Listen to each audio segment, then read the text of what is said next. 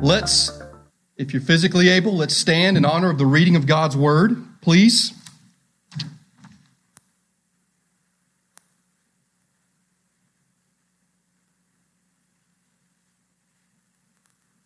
A standalone message this morning. As I said, somewhat famous passage, but we want to take in more than just this chapter as we think about the topic at hand. First Samuel chapter three, verse one. Hear the word of the Lord. Now the boy Samuel was ministering to the Lord in the presence of Eli. And the word of the Lord was rare in those days. There was no frequent vision.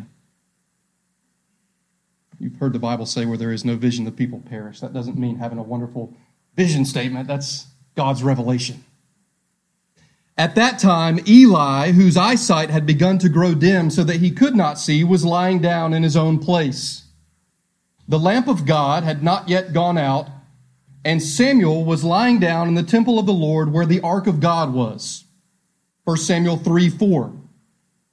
Then the Lord, Yahweh, called Samuel, and he said, that's Samuel said, "Here I am," and ran to Eli and said, "Here I am, for you called me." But he said, "I did not call. Lie down again." So he went and lay down. And the Lord called again, "Samuel." And Samuel arose and went to Eli and said, "Here I am, for you called me." But he said, "I did not call, my son. Lie down again." Now Samuel did not yet know the Lord, and the word of the Lord had not yet been revealed to him. Verse eight.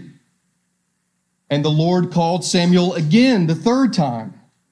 And he arose and went to Eli and said, "Here I am, for you called me." Then Eli perceived that the Lord was calling the boy. Therefore Eli said to Samuel, "Go, lie down, and if he calls you, you shall say, 'Speak, Lord, for your servant hears.'" So Samuel went and lay down in his place. And then verse ten, and the Lord came and stood, calling as at other times, "Samuel, Samuel."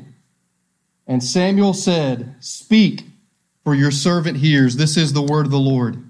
Thanks be to God. Before you sit down, just to let you know, some, some tags or labels for the message this morning would be parenting, fatherhood, discipline.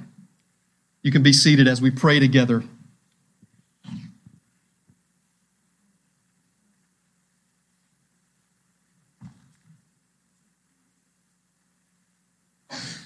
Please join me in prayer.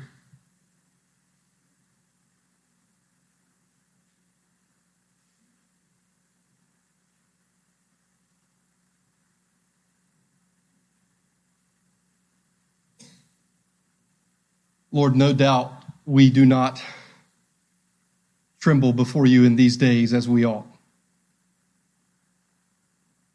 Help us this morning. For you are holy, and there is no God like you. There is no other God besides you. Our hymn that we sing says, "Speak, O Lord." And we want to say what Samuel said, what Eli taught him to say, "Speak, Lord, for your servant is listening." And again, we say, "Speak, Lord, for your servant is listening." May that be so. Lord, help us now. We, we must have you speak to us through your word. Thank you that you have spoken. And would you help us this morning through the Holy Spirit? We would see Jesus. So do your work in our weakness. We pray in Jesus' name. Amen. I've already mentioned the uh, the tags or the labels of parenting, fatherhood, discipline. There's other tags as well. Samuel, Jesus, the gospel. In the movie Paper Planes, you have an example of something that I think is actually pretty common in modern movies and in modern stories. In this movie, Paper Planes, as I say, as just one example among many, really, I think, you have a competition for youngsters, some type of competition. In this case, it's see who can fly the paper plane the longest. And you have one kid who is very good, very confident, and he is, well, he, he acts like a jerk. I think this is very common. You have a feel-good story or movie having to do with competition of some sort or another. Everybody's pulling for the good guy, who often tends to be the humble guy, maybe the poor guy. And the bad guy, well, it's clear who the bad guy is, as I've already said, because he acts so arrogant and so cocky, and he's so good, so formidable as a competitor. And this is the key. The villain who happens to be really good so often in these movies and in these stories uh, has a parent who is weak, who is run over by the arrogant child. The movie works because you do not like this cocky kid, and you want him to lose, lose, lose. But the kid is so terrible that even their parents appear afraid of them. And this is not new. And we see something similar, even if not exactly the same, we see something similar in our text today. Look with me again at the text of First Samuel chapter three, verse eleven, where we left off. First Samuel chapter three, verse eleven.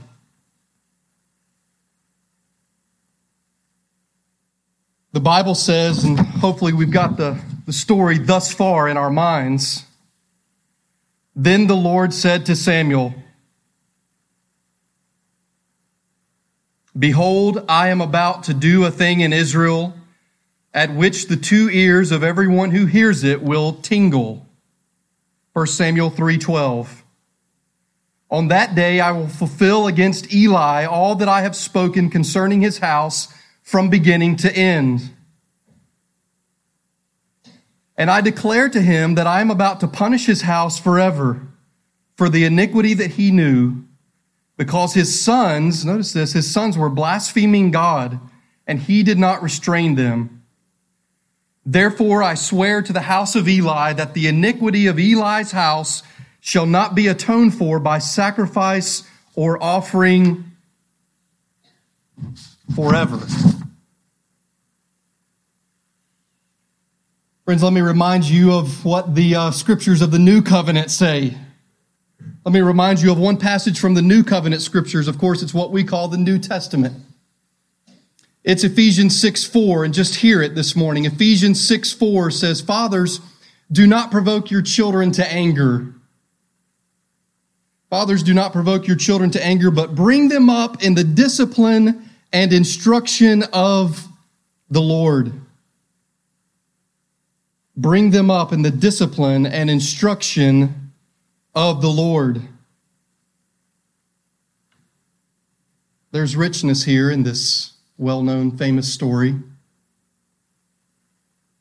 We won't focus a lot on Samuel this morning, but we do see Samuel, God, and the gospel of God this morning. Perhaps many of you know First Samuel chapter three already. Uh, we've just read it, but let me just very quickly summarize it. It's a well-known story. Children, maybe you know this story, boys and girls. Uh, hopefully Christians of all ages uh, know this story. If not, you're in for a treat as you maybe read it, including the larger context this afternoon.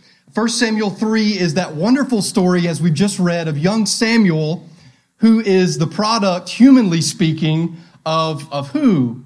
Well, humanly speaking, he's the product of his of his mother, Hannah, right? Uh, one who was barren, Hannah and Elkanah. And then we also see a clear contrast in the passage today. We have Hannah and her offspring, and then we have Eli and his offspring. So in First Samuel chapter three, in that wonderful story, you have the young, young man, the young boy Samuel, who's ministering under the high priest Eli. And Samuel, it's nighttime, and he hears the Lord. It's all caps, right? It's Yahweh. And the Lord says to him what? He says, Samuel. And Samuel's young. What did the text say? It says he did not yet know the Lord. That's important. He did not yet know the Lord. The word of the Lord had not been revealed to him. Time number one, Samuel. And this time he says, immediately it seems, he says, here I am. Here I am. And then he goes to Eli and he says, here I am. You called me. Eli's very old and basically blind. Samuel's young. Eli said, I didn't call you. Go back and lie down. Time number two, Samuel. This is the Lord God. Eli, here I am. You called me. I didn't call you. Go back and lay down. Samuel, here I am. I didn't call you, but wait. Wait, says Eli. This must be the Lord. Here's what you are to do, Samuel. As you know the story. Samuel, go back. Lie down. If he calls you again, then here's what I want you to do. I want you to say, here I am. Speak, Lord, for your servant hears. Which again, by the way, as we just prayed, is a wonderful prayer for us. Speak, Lord, for your servant is listening. And here, young Samuel, the Lord indeed calls to him a fourth time. Uh, the fourth time is verse ten. Look at it again. And the Lord came, First Samuel three ten, and stood, calling as at other times, Samuel, Samuel. And Samuel said, speak, for your servant hears. And even now we pray that. Now look at it again, verse eleven. Here's what I want to do. I want to notice straight from the text, okay? You hold my feet to the fire. Straight from the text, I want to see two headings and then two takeaways. Two headings and two takeaways. Look at it again, verse eleven. The Lord said to Samuel, young Samuel, right? He's a boy. Behold, I am about to do a thing in Israel at which the two ears of everyone who hears it will tingle. Samuel didn't know the Lord until this time. The word of the Lord had never been revealed to him. And, and get this, the first thing that God reveals to him is what? Is an announcement of judgment against his beloved mentor. An announcement of ju- judgment against his beloved mentor. Mentor, the high priest Eli. On that day, verse twelve, I will fulfill against Eli all that I have spoken concerning his house from beginning to end. And I declare to him that I am about to punish his house forever. Now, please notice verse thirteen. This is the key. This is the, this is kind of over everything this morning. I'm going to punish his house forever for the iniquity that he knew because his sons were blaspheming God. And he did not restrain them. Therefore, I swear to the house of Eli that the iniquity of Eli's house shall not be atoned for by sacrifice or offering forever. There's three things in verse thirteen. The main thing in verse thirteen, don't worry about this, these three. Don't worry about writing those down or anything. The main central thing in verse thirteen is that Eli's sons, Hophni and Phinehas, were blaspheming God. That's the main thing. They were blaspheming God. Eli knew about it. And he did not restrain them. Just, just got to get that. They were blaspheming God. Eli knew about it, and he did not restrain them. Go with me back to chapter two. This is where we understand the story. Chapter two.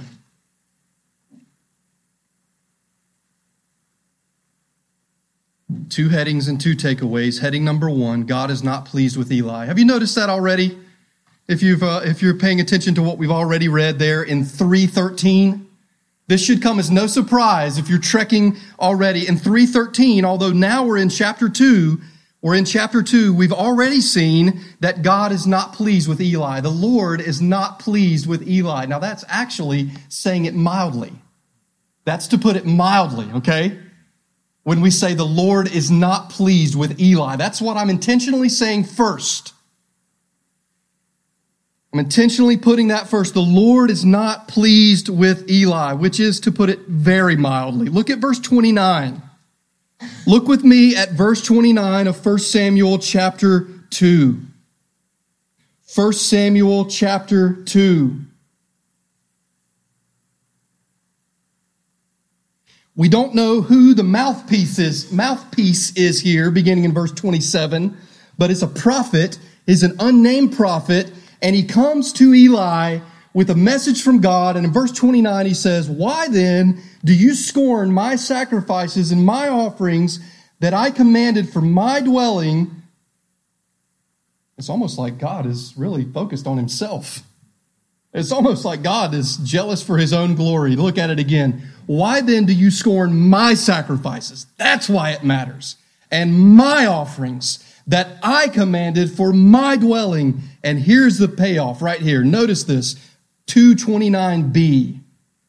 "And honor your sons above me by fattening yourselves on the choicest parts of every offering of my people Israel." What's heading number one of these two basic headings? The Lord is not pleased with Israel, Israel uh, not Israel, I'm sorry, with Eli. The Lord is not pleased with Eli, which is to say it mildly, because, because what he's doing, listen, what he's doing is he's pronouncing judgment on Eli and on his house, on the household of Eli. Uh, we see, right, we see a solidarity between the head of the house and his house, right? Solidarity between the man and his house. He's pronouncing judgment on the household of Eli. It's it's uh, not saying nearly enough to say that he is displeased. Verse thirty. "Therefore the Lord, the God of Israel, declares, I promised," past tense, "that your house and the house of your father should go in and out before me forever.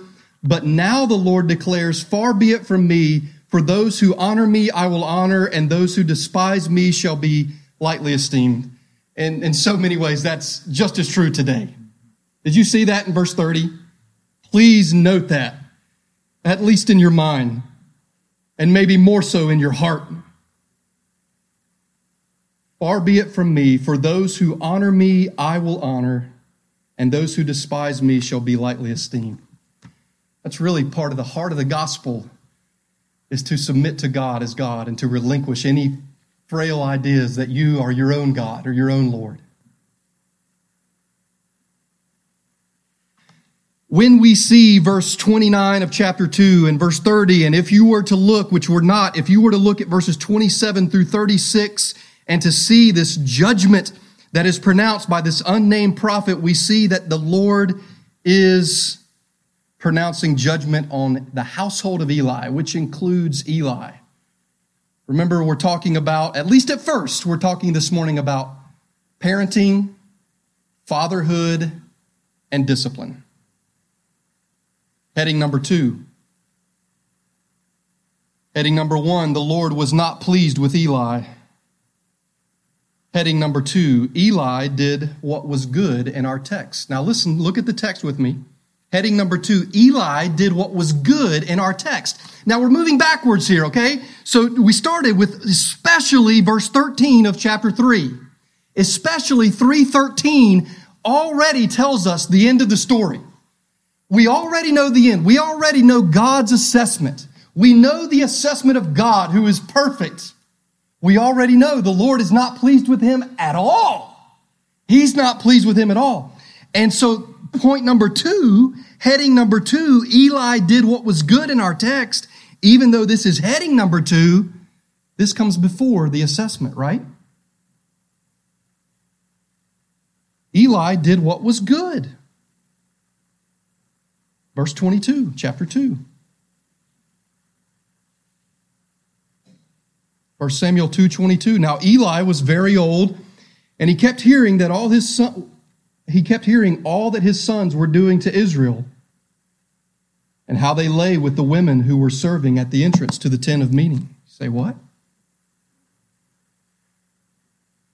This is, just to give you the, the historical context, this is at the end, near the end of the period of the judges.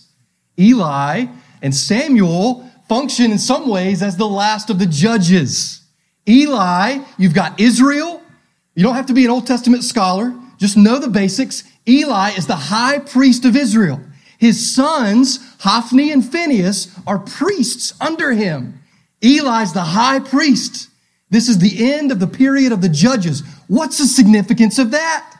What's the significance of the period of the judges? Here it is. Every man did what was right in his own eyes, which is the Bible's so relevant to today. The Old Testament is so relevant to today. It's the Word of God. Every man was doing what was right in his own eyes. That's the book of Judges. And in a sense, in a sense, you're still in the book of Judges here at the beginning of First Samuel. That's what Hophni and Phinehas were doing. They were priests of God Most High. They were entrusted with the things of God. And they were sleeping with and having sexual relations with the women who were serving in the tabernacle. Verse twenty-two. Get this, verse twelve. Verse twelve. Now the sons of Eli were worthless men. Ah, that's... How about a little bit more of a generous assessment? Nope. Now the sons of Eli were worthless men. They did not know the Lord. Look at verse thirteen. The custom of the priests with the people was that when any man offered sacrifice, the priest's servant would come while the meat was boiling with a three-pronged fork in his hand, and he would thrust it into the pan or kettle or cauldron or pot. All that the fork brought up, the priest would take for himself. What's going on here? Your everyday people of Israel, I think you could say your well-meaning people of Israel, many of them truly God-fearing, your people of Israel were coming here to the tabernacle, doing what was prescribed in the law. And Hophni and Phinehas, the wicked, worthless sons of Eli, had their, their thug henchmen. They weren't even doing it themselves. They had their thugs go out. And you keep reading the text, and they were threatening people, you do this or else. They already had provision from God as priests. They already, it was outlined in the law, you would be taken care of. That's not enough. They were worthless. And by the way, by the way, there's over and over this contrast here with the sons of Eli and the son of Hannah. Even before you read in verse twelve that they were worthless, you read in verse eleven, the boy was ministering to the Lord in the presence of Eli the priest. Which I guess you might say in one sense, you're never too young by the grace of God. The boy was ministering to the Lord in the presence of Eli the priest. The sons of the high priest were sleeping with the ladies who served there, and the first thing that they did was summarized in verse seventeen. The men treated the offering of the Lord with contempt. Well, what's the big deal? Well, it's the offering of the Lord. The sin of the young men, verse seventeen, was very great in the sight of the Lord, for the men treated the offering of the Lord with contempt. In God's sight, their sin was very great. And then you get verses eighteen through twenty-one, which we won't look at it, and what is that? Once again, a contrast. Samuel and then Hophni and Phinehas. God's chosen young man, worthless young men who were no doubt older. Heading number one, the Lord is not pleased with Eli. But heading number two, Eli did what was good, did he not? Did Eli not do what was good? In verse twenty-two, Eli was very old, and he kept hearing all that his sons were doing to all Israel, how they lay with the women who were serving at the entrance to the tent of meeting. And he said to them, why do you do such things? For I hear of your evil dealings from all these people. No, my sons, it is no good report that I hear. Notice this, verse twenty-four of chapter two. The people of the Lord spreading abroad. And I ask you, is this not good, what he's doing here? Is this not good? If someone sins, verse twenty-five, against a man, God will mediate for him, Hophni and Phinehas, But if someone sins against the Lord, who can intercede for him? But they would not listen to the voice of their father. Stop there. Second heading is this: Eli did what was good. I mean, you got to take into account, you have to take into account, right, that he was old. He's not able to do what he used to do. He's not able to oversee the, the, the daily worship of the tabernacle the way he was used to do. You have to, right? You've got to take into account the fact that he was old, that he was almost blind. Eli was a good man. He was a nice man. He was an old man. But you don't have to think very long or very hard to think. You just read the context. If you know Eli, Eli was a fat man. Eli, it seems, maybe enjoyed the benefits of the flagrant sin, verse seventeen, of what his sons were doing. It seems that Eli, you got the heading in your E S V Bible, the heading says in verse twenty-two, Eli rebukes his sons. Isn't that good? Isn't that commendable? It's not enough. Friends, it's not enough. Eli was a fat man, enjoying the sinful food taken from the people of Israel. He was the high priest. He had the easy ability to remove his sons, to remove his sons from their positions of authority. He didn't stop enjoying the food. He didn't remove his sons from their high, important position of authority. And so is it the case? Are our assessments always the best? Or should we stick with the assessment of God? Does this not take us right back to heading number one? Please listen. Heading number two was that Eli did what was good in our text. I mean, verses twenty-two through twenty-five. By the way, you, you have a note that of, of the sovereignty of God at the end of verse twenty-five. God doesn't play games with persistent rebellion. Heading number two was Eli did what was good. He was a good man. He was a nice man. He was an old man.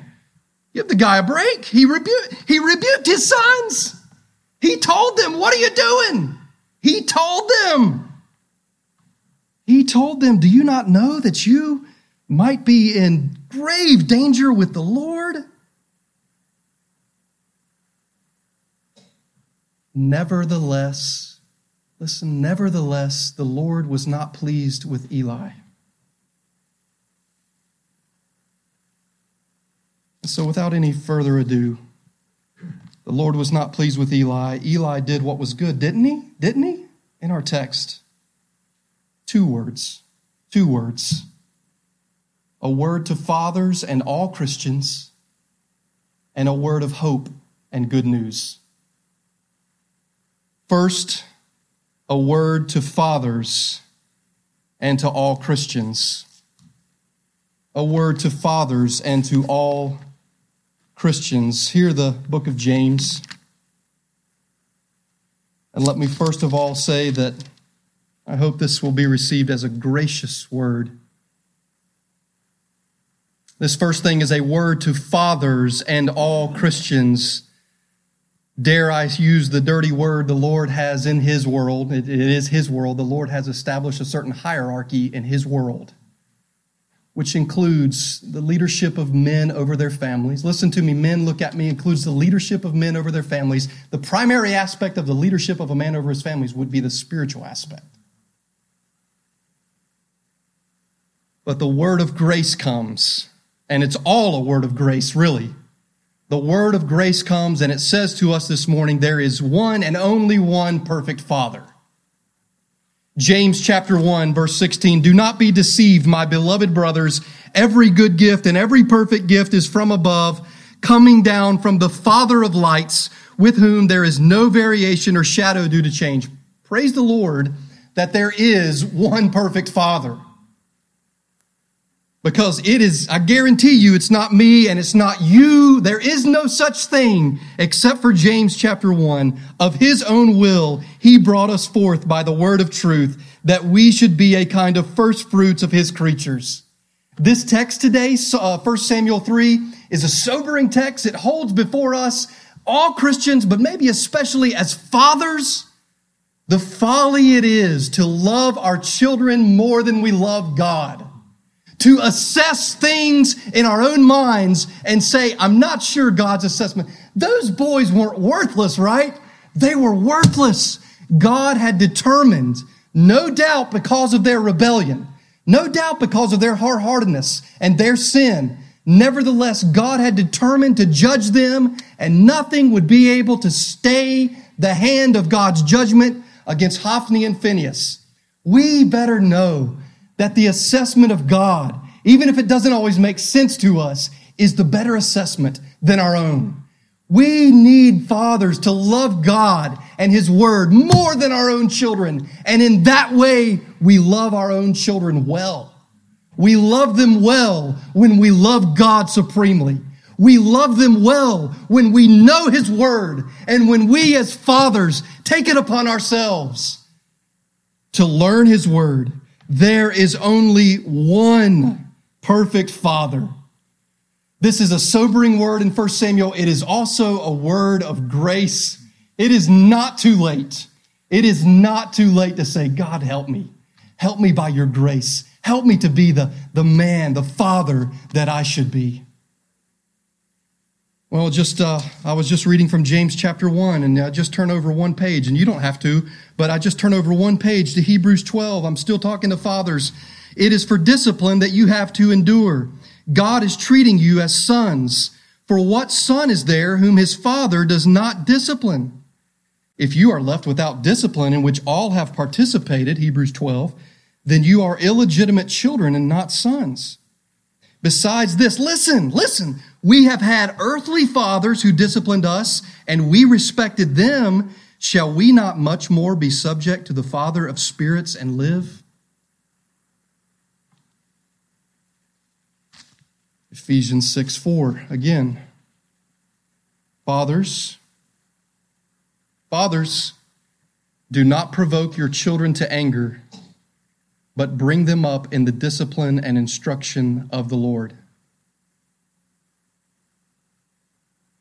That's not the job of our wives.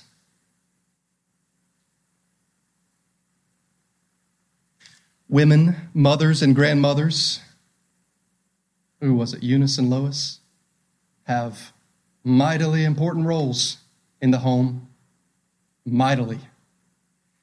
Ephesians six four does not allow a man to say, I'm going to delegate this to my wife. Fathers, bring them up in the discipline and instruction of the Lord. Of course, when we're dealing with Eli and Hophni and Phinehas, we're dealing with not nine-year-olds, right? We're dealing with maybe, I don't know, I'm sorry I didn't study this part of it, but maybe twenty-nine-year-olds. It seems to be saying to us, right? It seems to be saying to us that there is a difference between rebuking and restraining. Listen to me. Eli did rebuke his sons. What did he not do? three thirteen, First Samuel, he did not restrain them. Oh, I do wonder. I do wonder if there is such broad, broad, shameful, and sinful passivity. I don't see America as the New Jerusalem, but I do wonder if it wouldn't change the course of our countries, of our country, of America, if only the people of God, if it would start with the house of God and the households in the house of God. It is a word to fathers, but it is a word not only to fathers, but to all Christians. I'm a big fan of Dale Ralph Davis. Listen to what he says. This is a word to all Christians, this First Samuel three passage. The man of God, he says at the end of chapter two, rebukes the sin of sweet reasonableness. You hear that? Sweet. What is sweet reasonableness? Sweet reasonableness is the willingness to tolerate sin, to allow God's honor to take a back seat, to prefer my boys to my God. For Eli, blood was thicker than fidelity. Sweet reasonableness really smells. This is a word to fathers. It's really a word to all Christians. Sometimes niceness can be the enemy of true love.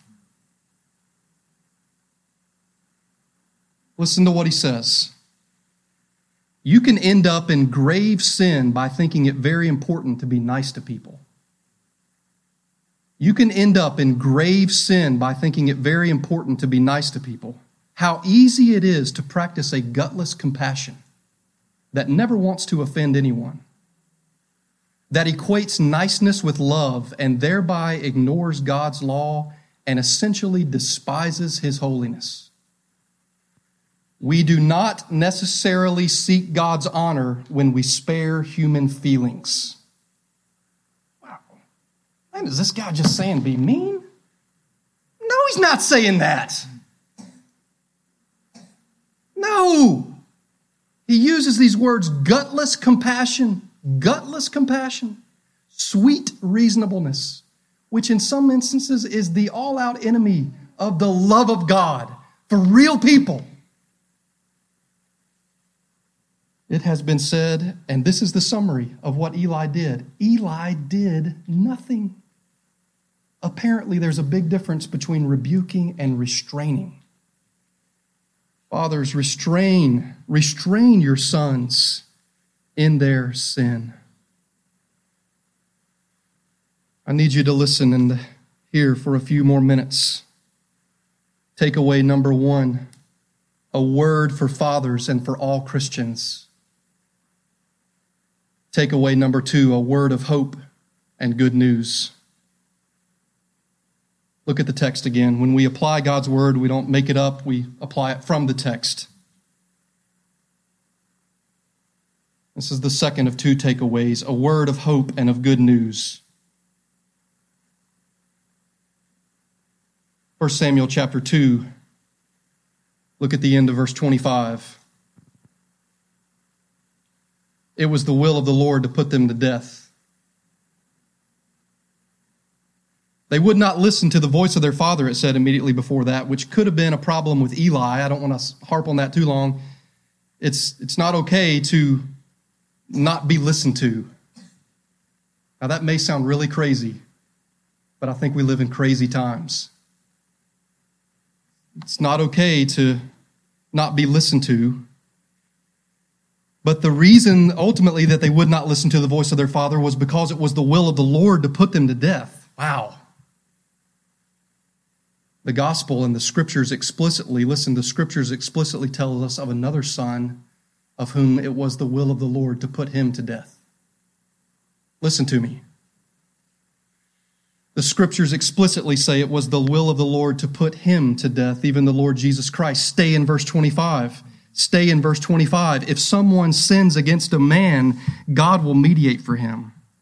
I do have a word this morning, I trust, in as much as I'm faithful to the Bible, to parents and to fathers and about discipline, but the main word is Samuel, Jesus, and the gospel. Eli, Eli, the failure as a father, the failure as a father, the high priest. In verse twenty-five, he speaks so well. If someone sins against a man, Hophni and Phinehas, God will mediate for him. But in these days of shadow, in these days, this is the word of God, but in these days of shadow, before yet we had the full substance, and the substance belongs to Christ, he asked this penetrating question, this excellent question, if someone sins against the Lord, who can intercede for him? Answer being nobody. But we know better, don't we? We know that there is one God and one mediator between God and men, the man Christ Jesus. By the way, young people, boys and girls, children, obey your parents in the Lord, for this is right.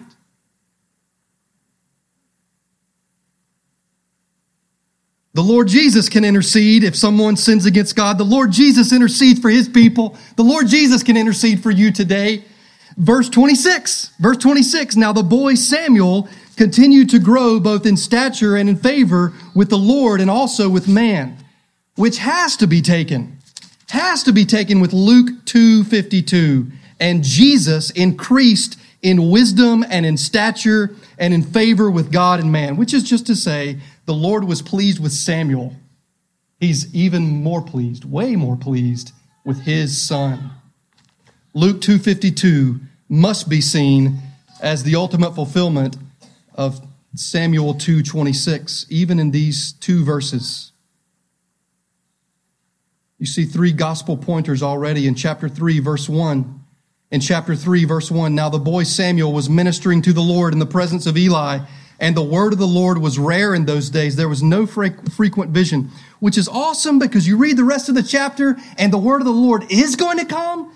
It's going to be from, go from a wordless society to a word-full society. And it's awesome because the word, by the end of chapter three, the word comes, but then that's not, doesn't hold a candle. It doesn't hold a candle to one time when there was four hundred years of prophetic silence. four hundred years and wicked, wicked people like this. And then the word came. The word, John chapter one came.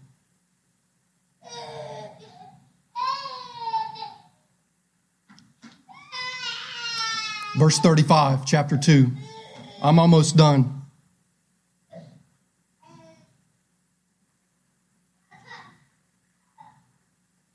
He speaks a word of judgment against the household of Eli. Verse thirty-five, I will raise up for myself a faithful priest.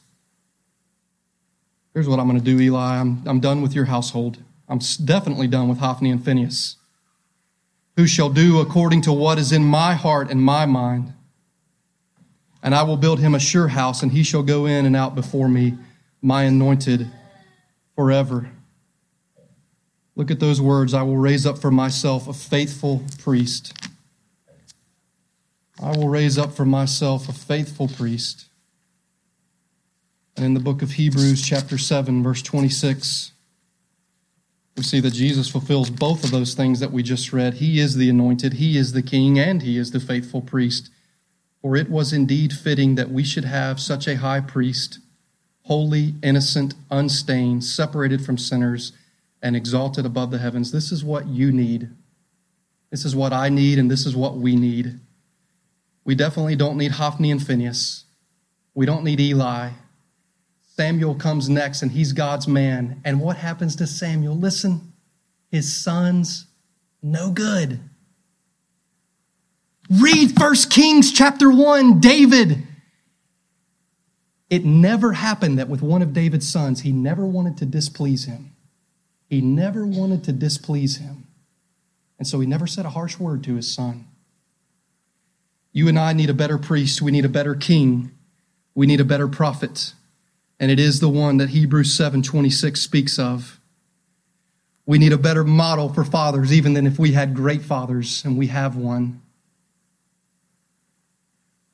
He is holy and innocent, unstained, the Lord Jesus Christ, separated from sinners and exalted above the heavens. Let us hear this morning a word to fathers, a word to all Christians.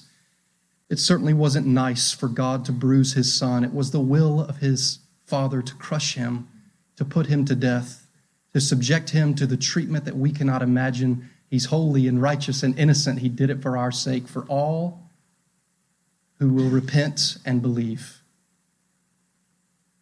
For all who will repent and believe. Let us pray this morning. Lord, even this morning, grant by your grace repentance and faith. Quicken us. Teach us. We thank you in this same passage for this beautiful prayer of Hannah. We thank you for the great reversals of the gospel. We thank you that those who were barren will have seven children. That those who were poor and for longing for bread will be full and have full bellies, and that those whose bellies have been full will be in want. Tether our minds and the life of our church to your word, we pray, and help us, O God. Help us in this generation. We pray in Jesus' name. Amen.